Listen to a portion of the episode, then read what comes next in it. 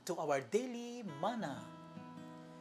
The situation that we are experiencing today does not only occur to us, but is also being experienced all around the world. People have forgotten to call upon the name of the Lord because we have been focused on the negative things that the pandemic brought to us, our problems towards the government, and there seems is no hope in our world today. This is a painful situation in our world and in our life. But let us learn to place all of these things in the hands of God, for He is in control of everything. When I was still in elementary, there were a lot of sports that I wanted to join. And the sports that I really joined was track and field. And each year, this sport is being played in our palaro. And in different schools, both public and private, in Don Joaquin Enriquez Memorial Sports Stadium, or what we know today as Grandstand. And back then, I was the representative of grade 4 while I was on the starting side along with the other contestants. While getting ready to run, in my mind, I would always say that I can reach the finish line and win.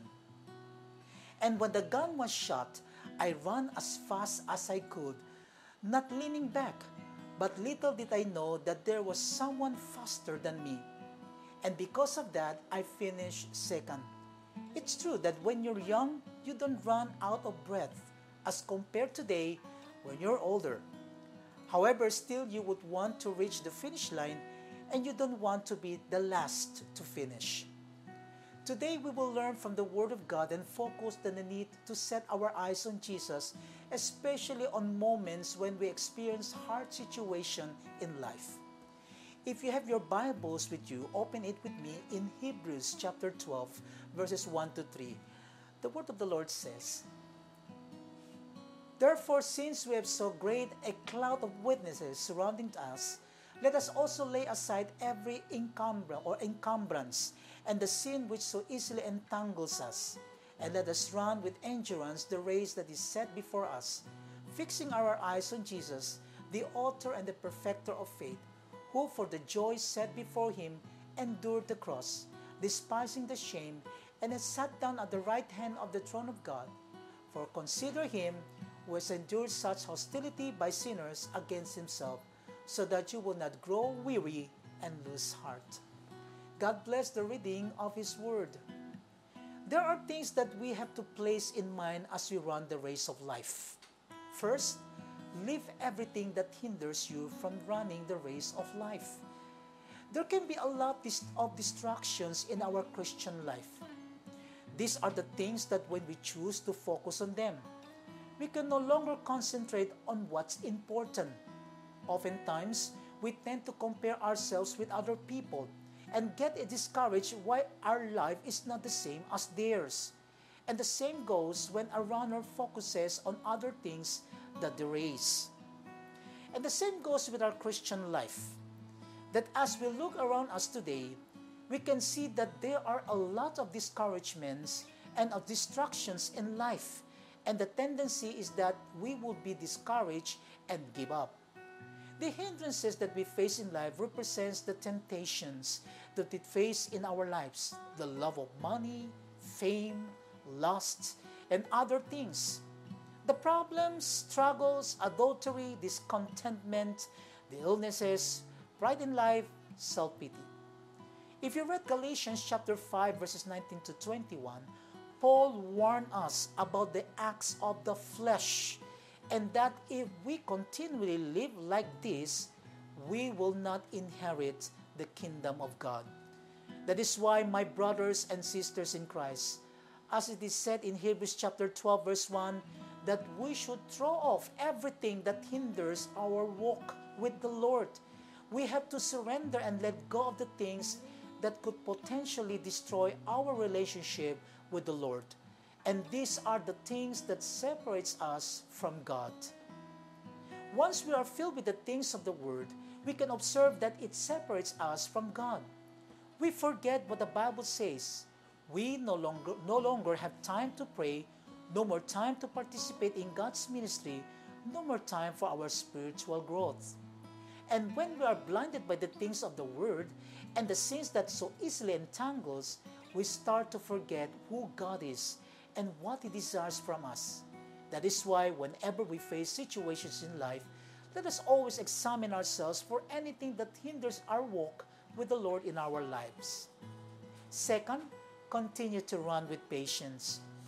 When I was still an athlete, I realized that it was not an easy task to be won. It needs training, discipline, and a lot of practice. When we enter this kind of a sport, it needs total focus, balanced life, patience, discipline, and determination. That is why we have that famous line, no retreat, no surrender, no pain, no glory. It is the same with the life of a Christian. When our foundation is not based in Christ, it will be easy for us to stumble. The trials that we experience in life should lead us closer to Christ and strengthen us. Because if we ourselves disobey His commands, then how can we say that we are His servants? That is why when God allows hardships to go our way, it is not because He's angry with us, but He wants us to return to Him. He allows these things to remind us that it is Him whom we need above everything else. God loves us even we have failed Him many times, and He promises that He will never leave us nor forsake us. That is why whenever we face these hardships, we should be patient because God is working in us. We have to place our strength in the Lord and allow Him to work in our lives. No retreat, no surrender, no pain, no glory. Let us serve the Lord with gladness in our hearts. Third, set your eyes on Jesus. When I was still an athlete, it is true that there are a lot of oppositions. There would be people who finish you loose and that ill things would happen to you. That is why it becomes discouraging for some. It is the same with what we experience in life. We face a lot of criticisms and oppositions, sometimes from our friends, from those close to us. And the only thing that we hold dearly is the truth of God. In different places in the world, Christians are being persecuted. There are those who are burned, being killed, drowned, but they were willing to sacrifice their lives because of their love for Christ. Even this has happened in their life. They have set their eyes on Jesus. Jesus also experienced suffering, pain, criticisms, and judgment, but He endured it all because He wanted to glorify His Father in heaven. He knew that there is greater joy in heaven waiting for us. That is why He is seated in the right hand of God today. When we experience such things, let us learn to set our eyes on Jesus and no one else. And that is why Jesus completes our faith in God. He encourages us to finish the race in life, that we can go on because He is with us. My challenge for all of us is to continually endure and set our eyes on Jesus. Commit our lives to God regardless of what trial or pain we may experience in life. We know who to go to in times of great trial. There is always hope as long as we live here on earth. Never give up in life. We are created for such a time as this. God has placed a better place for us in eternity with Him. The crown of glory is waiting for us, and while we wait for the day to come, let us fix our eyes on Jesus, the author and the perfecter of faith. Let's pray. Loving Father, thank You for the many people of faith in Scripture who bear witness that Your word is trustworthy and true. In the trials and difficulties of our life, help us to keep trusting You like this great cloud of witnesses. Help us to discard every burden that may hinder our Christian progress and witness and give us perseverance as we press toward the final goal. May we patiently endure all the obstacles in life in the power of the Holy Spirit and help us to be a living witness to Your word of truth.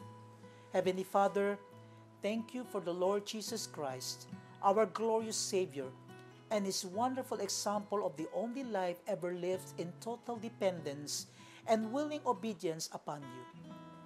As we look to Jesus, we pray that we will not grow weary or lose heart in the difficult circumstances that we are facing, but may we look to Him in utter dependence and willing obedience.